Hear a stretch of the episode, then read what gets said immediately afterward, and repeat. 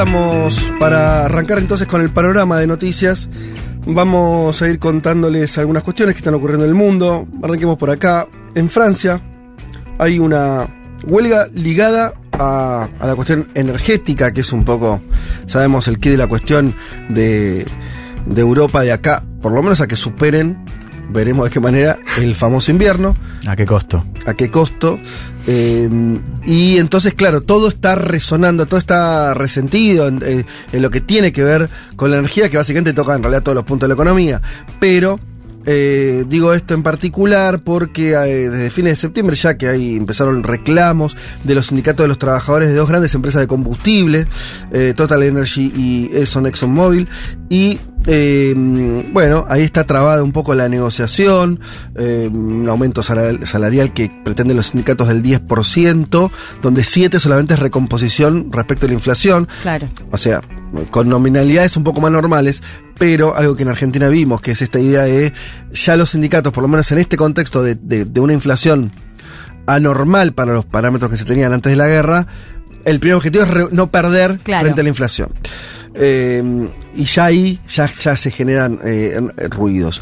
El secretario general de la CGT de ese país, de Francia, Philippe Martínez, eh, le dijo al medio Le Parisien, todo el mundo sabe que las compañías petroleras han obtenido miles de millones de euros en beneficios, que también es una constante que vemos como realidad, ¿no? Sal- como, como han saltado los precios de la energía durante todo este año, eso quedó en parte como beneficios para las empresas.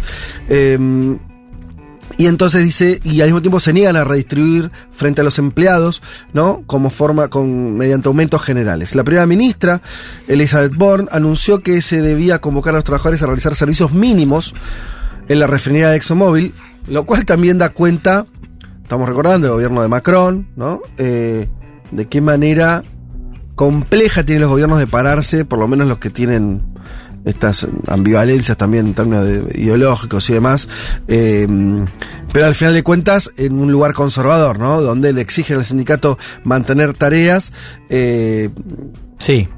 Los sindicatos, por lo demás, que fueron muy activos contra Macron en su primer mandato, ¿no? Digamos, Claro. Macron mm, hubo quizás una parte de su agenda de reformas que tuvo que ser al menos pausada por las calles.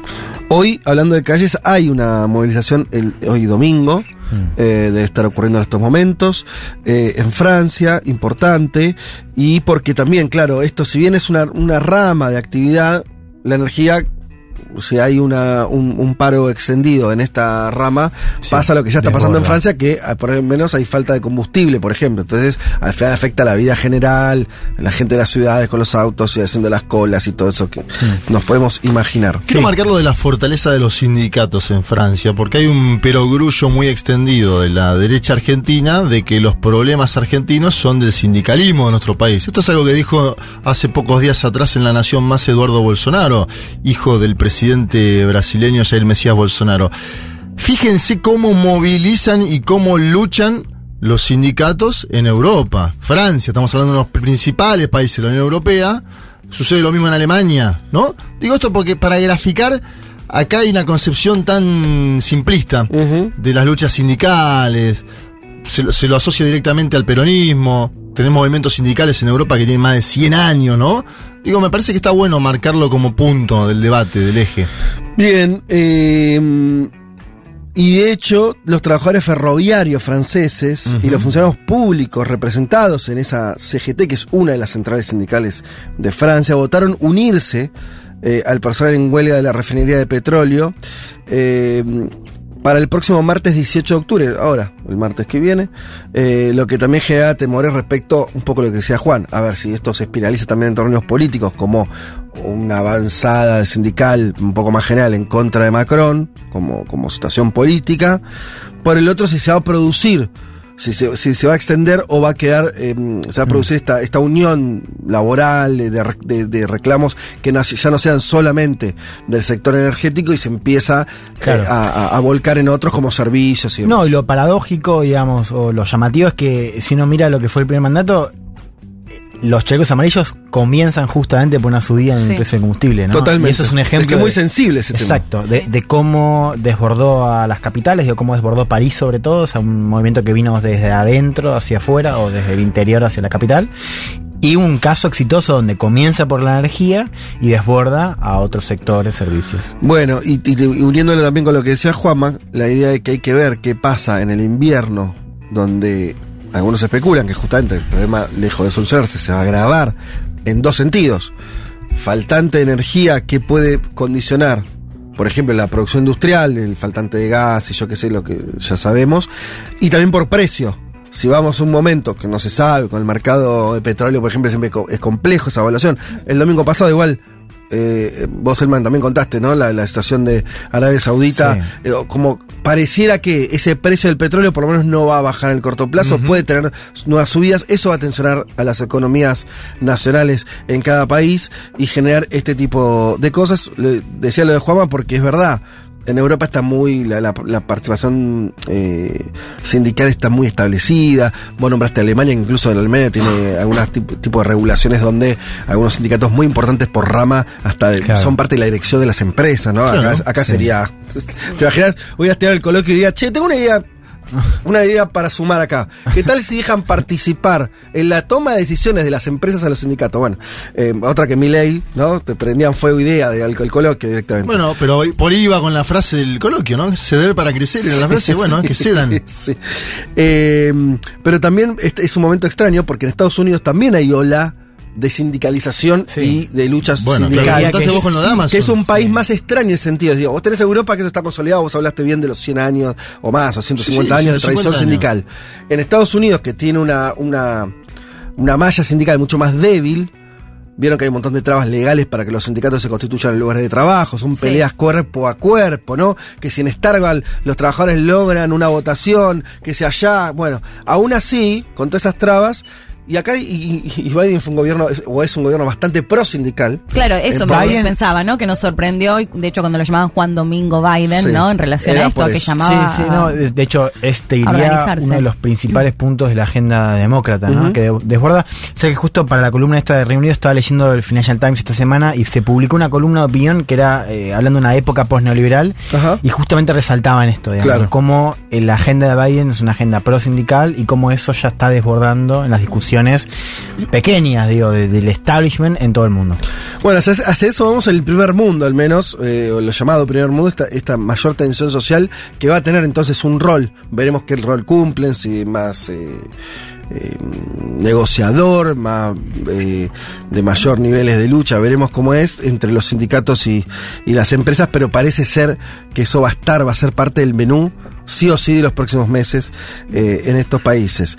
Eh, nos vamos a la ONU donde se dio en, la Asamblea General una condena ¿sí? a los referéndums realizados por Rusia en de regiones de Ucrania. Esto sabemos, la, anexión de parte de Ucrania tuvo esa forma, ¿no?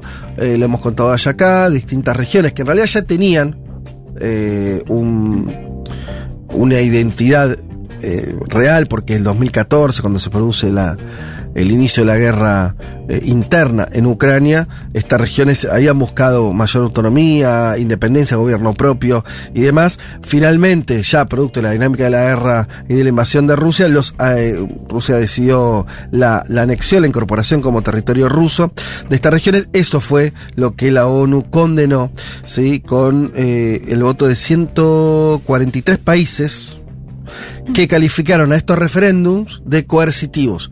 Una forma de decir, sí, está bien, la gente votó en esos territorios, Claro. pero no me diga que, que votaron con margen de libertad en un contexto de guerra. Ya eso es un- es un poquito extraño, ¿no? Como situación política al menos es, es anómala.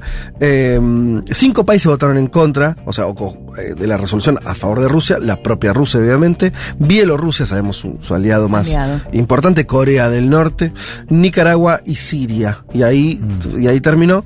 Y 35 se abstuvieron, una posición ya más, más grande, ¿no? con más países, liderados además por China, lo cual le dio todo un paraguas a esa posición de abstención eh, de países que no se aliaron con Mm. Occidente, digamos que fueron los que impulsaron eh, esta resolución. Ahí hay un datito interesante, que A es ver. que en las abstenciones volvió India. Ah, India había India, votado sí. a favor de, porque, por ejemplo, de que Zelensky hablara en la, en la cumbre general. Mm. ¿no? Eso fue un distanciamiento de India. Ahora vuelve India a la mesa de abstención. El otro cambio es Brasil. Brasil venía, venía acompañando con los BRICS la postura de abstención en general a las posturas Sí. de rechazo. Brasil ahora votó eh, a favor de la condena. Claro. Movimientos que se producen. Y, voy a Sí, cerrar la con. elección también, ¿no? La elección en Brasil como dato para votar eso. Para que hoy diga Hmm. el presidente Bolsonaro en el debate, condenamos y usted no lo condena. ¿Se Ajá. entiende lo que voy? Voy a decir para uso interno. Instrumentalización de la política exterior Sí. brasileña, algo que no es común. Pero estuvo todo el, todo el año estuvo Brasil votando con Rusia, o, o con China, mejor dicho. Con China, Sí. en la abstención y ahora se, se corrió eso. Sí. Bueno, veremos con qué tiene que ver eh, y, y qué pasa también en un eventual nuevo gobierno de Lula, también esa posición. Bueno, va a ser interesante todo eso. Porque es interesante lo que está pasando y cierro, para no extenderme mucho, después si hay tiempo hacemos una segunda, eh, un segundo capítulo del panorama. Eh, Cierro con esta noticia. Putin le propuso a Erdogan la creación de un centro de distribución de gas ruso. Sí, el presidente de Rusia, Vladimir Putin, le propuso este jueves a su par turco eh, crear en, en Turquía perdón, un centro de distribución de gas ruso, lo que permitiría crear una plataforma para, en palabras de eh, Putin, regular los precios exorbitantes. El suministro de gas ruso a la Unión Europea está interrumpido, bueno, ya sabemos, eh, y, y entonces esto sería una nueva forma de, vinculación muy relevante, eh, tanto para la energía que provee Putin como para el juego geopolítico. ¿Qué es lo que me parece interesante esta noticia? Y la una, la que decíamos recién, el dato que traía Juan de India cambiando, lo que decíamos de Brasil también, modificando posiciones para un lado para el otro, que es, me parece que el, el año que viene, o lo que quede este año y todo el año que viene, que va a ser un año, todos descartan de guerra, nadie está pensando en una paz muy, muy breve No, no. donde los países, eh, yo le digo puente, pero no sé cómo que- que- queramos llam- llamar, no, no aliados, podría ser un- una, un una terminología del siglo XX vuelta a aplicar, van a ju- jugar un rol muy relevante. O sea, los que tienen capacidad, sea por su lugar estratégico, por eso Turquía, Sí, ¿no? que además es miembro de la OTAN. Por eso, Turquía, por ejemplo, miembro de la OTAN, aliado político en algunas circunstancias muy relevantes o en algunos temas de Putin, Sí. que tira una y otra, ¿no? La ves todo el tiempo a Erdogan jugando. No, que ha jugado un rol clave, hay Sí. que decir, Turquía, me parece, en el contexto de la guerra, ¿no? Sí, por eso digo, por- sí. clave, más allá de lo que quiero o no, y cuando digamos clave, es para, decirlo más precisamente, pivoteando posiciones. Sí. ¿No? Eso me parece que es un poco el. Sí, el- Y la única carta de mediación posible hoy, me parece, ¿no? Sí. O sea, cualquier salida diplomática, si es que va a haber una en un futuro. pasará Sí. con Turquía en la Sí. mesa. De hecho, el único acuerdo al que se había llegado que tenía que ver con el tema de los cereales, de cómo sa- sacar los cereales de Ucrania, Exacto. fue por Turquía. Bueno, por eso se transforma en eso, pero me parece que lo de Turquía, por ahí, en el caso de la guerra y todo, se vuelve muy evidente su lugar este, protagónico.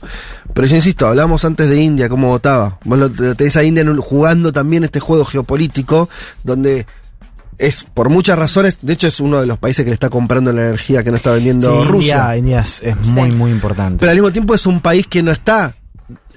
eh, todavía no existe un triángulo China, Rusia, India. No, No, se- estaría mal decirlo en esas maneras, como si eso ya, él, ya estuvieran, ya estuvieran también cortando lazos con Occidente. No está ocurriendo eso. No. Entonces juega, Claro. pivotea. Eso digo. Sí. ¿Qué querías decir? No, no, eso. Que, que es verdad que no hay un triángulo, pero, pero sí al mismo tiempo creo que se retoma un poco esa idea con la guerra. Porque la verdad Sí. es que si uno miraba a India, India hace dos, tres años estaba jugando mucho más con Estados Unidos contra China. Es que a eso me refiero. Y ahora, ahora volvió. A eso me refiero, pero lo que quiero decir, la, la circunstancia y Turquía, vos la agarrabas en distintos momentos y también dirías distintas cosas. Sí. ¿Entendés? ¿No? ¿Cierto? Te- lo, lo- lo hemos visto acá, por ahí no, no es lo que sigamos de forma más eh, detallada, pero lo más o menos ahí, tenés mojores donde Turquía se acerca a Occidente, se aleja o juega sola. ¿No? Mostrando su poder de Sí. fuego. Me parece que la India está llamada a hacer un poco lo mismo. Hay Brasil- cumbre del G20 en Indonesia. te iba a agregar esto, Brasil, que no tiene las dimensiones de estos dos actores por, por, por el lugar que ocupa territorialmente, digamos, no está en el medio del quilombo, Pivotea. pero aún así, por su peso específico, Sí. también va a ser uno de esos países, y me parece que hasta Lula, Joyce orando y todo eso, como tratando de pensar cómo, cómo puede llegar a actuar, me parece que va a jugar ese rol. También porque no, no les quedan muchas opciones. Te ¿no? agregaba lo de Indonesia porque mm, salió una declaración de Putin esta semana diciendo que no tiene ninguna necesidad de hablar con el presidente de los Estados Unidos, Joe Biden. Además lo dijo un día después de que Joe Biden olvidara, o mejor dicho, equivocara el motivo del fallecimiento de uno de sus hijos. Digo que esto da cuenta también del estado de situación del propio presidente de los Estados Unidos de un día, América. ¿eh? Bueno, Sí. pero digo, Putin está en un momento que dice, yo no veo la necesidad de hablar con los Estados Unidos de América, ni, ni siquiera en el G20. Veremos Mm. en el G20 qué pasa. Lo pongo como dato, eh, queda nada, ¿eh? Esto es noviembre, mediado de noviembre, cuando se esté jugando el Mundial de Fútbol, el G20 se junta en Bali, Indonesia, y es una cita importantísima por el contexto que decís vos. No, y una cosa más, que, que me parece que hay que mencionarlo más en cada uno de estos momentos donde hacemos, sí, curaciones acerca de cómo está el orden global, digo, esto de la posición de India, de Turquía, de Brasil. Esta idea de la revitalización de la OTAN y Occidente, hay siempre ahí en todas esas manijas una constante que es la irrelevancia de Europa. O sea, ese también es otro de los Totalmente. puntos claves. O sea, en cada una de estas discusiones lo que se repite es la irrelevancia estratégica de Europa. O también se podría hacer de otra manera, como que Europa uno ya lo descuenta jugando sin posibilidad de ningún margen. norteamericanos. Claro, ¿no? Como sin, sin, sin ningún tipo de independencia estratégica Exacto. respecto a lo que decida Estados Y Unidos. al mismo tiempo la más golpeada. ¿no? Sí. Porque eh, fíjate que ahora el Economist está sacando que, que Rusia está, se está saliendo del mapa de la recesión y, y de vuelta los costos los está pagando Europa y los va a pagar cada vez más, al menos en este invierno. Bueno, eh, ay, me dijimos, hablamos tanto de Europa y me acordé de lo que pasó esta semana con las chicas tirando eh, la salsa de tomate del cuadro de banco. Ah, sí. Uh, mira. Que, una enorme pavada todo eso. Sobre todo, ¿sabes qué es lo más que más me indignó? Voy a decir esto. ¿Qué te indignó? Lo que más me indignó de esto es que todos sabían, empezando por la organización esta que, que, que, eh, a la que pertenecen las chicas y que realizaron el, el- el acto, todos sabían que el cuadro tenía un vidrio. Si algo que me molesta particularmente es la pavada por la pavada. O sea, si vos me vas a vender lo- ¿Se acuerdan la semana pasada hablamos de lo de escandalizar la burguesía y todo eso? No me acuerdo con qué pretexto. Pero si vos vas a hacer algo que es, claro, obviamente a todo el mundo le va a caer mal, al sentido común. Che, ¿qué le hiciste al cuadro de Van Gogh? Es obvio. Yo, eh, descuento que estaba asumido que ese era un efecto colateral de la, de la medida, pero bueno, estaba ahí la cuestión de, la, de una denuncia de tipo ambiental y yo qué sé. Pero que si ya todos saben que hay un vidrio y que al final no se dañaba nada. ¿Se entiende? O sea, ya es como la pavada de la pavada. Bueno, te voy a decir lo que me pasó. No sé, estuve enferma, así que estuve en- en- a media máquina esta semana. Pero yo no sabía, por ejemplo, lo del vidrio. Sí, sí, bueno, pues está, es así. Lo- o sea, me quedé con la idea de que habían manchado el cuadro. Bueno, está, Yo pero no. al principio. No, no, no. No, no, de- de- después hay notas en los diarios hablando de que sí, lo- todos los cuadros, o muchos cuadros, ya de esa envergadura, todos tienen protección. Claro. Porque así como eh, las chicas hicieron un acto así, también puede pasar alguien, eh, no sé, con problemas mentales y rajarlo. A o, mí eso siempre me pasa en los museos, que Sí. claro, ahora entiendo que... Y no- ahora, y si Es- yo me eh, vuelvo hay loco, mucha plata, claro, Sí. y si yo me vuelvo loco, Eso, me sorprende cómo no pasaron más Sobre cosas todo en museos en Londres, ¿no? Donde hay piezas eh, históricamente usurpadas también, ¿no? Te dan ganas de decir, "Che, esto- si esto, me lo, llevo, si esto me lo llevo a. Egipto, no, no te lo puedes llevar, por eso. Che, pero, me encantó lo de escandalizar a la burguesía. No- Ah. no, estuve el domingo pasado. Ah, ¿Ya sabes cuándo fue? Cuando hablamos de, de la trabajadora sexual mexicana diputada. Claro, la alguien- compañera Una compañera mexicana, una diputada que Sí. dijo. hace este, changas, horas extras. Claro, hace, hace videos porno. Sí. Y lo defendió. Dice, che, está bien, ¿y por qué? O sea, eh, ¿Por qué no? ¿Por qué no? Ella Sí. dice, si, o- si el otro es empresario, está en el comité Claro. de tal empresa, el otro es tal. Yo lo que decía simplemente es como, está bien, como que lo que ella hizo es como una especie de escandalización del, del sentido común, ¿no? Decir, che, uy, debería estar mal que un- una diputada. Claro. Y entonces, y, y ya está bien, está perfecto. Ahora, siempre es más fácil escandalizar, entre comillas, la burguesía, más no luchar contra ella, ¿no? Dios, son planos por lo menos bien distintos, no Sí. confundamos, Sí. porque me parece en, en esta época se confunde eso, ¿no? Como uno, como hay, hay gente, y me parece que esto va muy en, en, en este sentido lo que hicieron las chicas, por más que, digo chicas, pero no, no sé ni el nombre, no, no just, Just Stop Oil. Just Stop Oil, claro, Che, pare- le hicieron una publicidad espectacular a la salsa de tomate, aparte. claro. ¿Viste sí, la foto? Sí, sí, sí. Son sí. ellas con la salsa de tomate acá, Sí. es una publicidad despampanante. Pero entonces esto me pareció que era Pero, una pero, cum- provocación. pero cumplieron su objetivo, ¿o ¿no? Bueno, depende cuál es el objetivo, eso voy. ¿Cuál es el objetivo? Bueno, no sé, mi- eh, al menos como primer ellas. paso llamar la atención. Sí, bueno, ves, eso ya es un poco pedorro, ¿no? Como y bueno, pero ese tiene que ser el primer paso. Y luchar contra el petróleo, pero hacerle publicidad a la empresa de salsa de tomates. No, yo digo, me parece que estamos en un momento donde llamar la atención. ¿No? Todo el mundo llama la atención en las redes sociales todo el tiempo. No, no bueno, me parece esperando que, sea- ese llamado de atención genere algo, ¿no? Claro, ya, Claro, claro. ya- ya empieza a haber una intermediación ahí un poco más compleja donde tal vez eso no suceda. A lo que voy es. Sí, sí, no va a suceder. A lo que voy es. Es tan fake parte de nuestra etapa Es un que siglo- ni siquiera es un fue en serio, malo. ¿entendés? Sí, sí, sí. O sea, ni siquiera hicieron mierda a los girasoles Van Gogh, que hubiera sido vivimos una repudiable, exacto, repudiable desde el punto de vista, por lo menos, no sé, na- eh, Pero vos decís se la jugaron. bueno, por lo menos pasó algo. Rompiste el cuadro, viejo. Te aplaudo por, por el, el- el arrojo. Ahora, había un, había un vídeo y vos sabías. Fue todo una fake news al final. Y eso, eso me pone muy loco. Vivimos una gran mentira. Vivimos una gran mentira. Chau. Un mundo de sensaciones. Vázquez, Carg, Elman, Martínez. Ver las cosas desde un rincón del mundo te da otra perspectiva. Futuro. Futuro.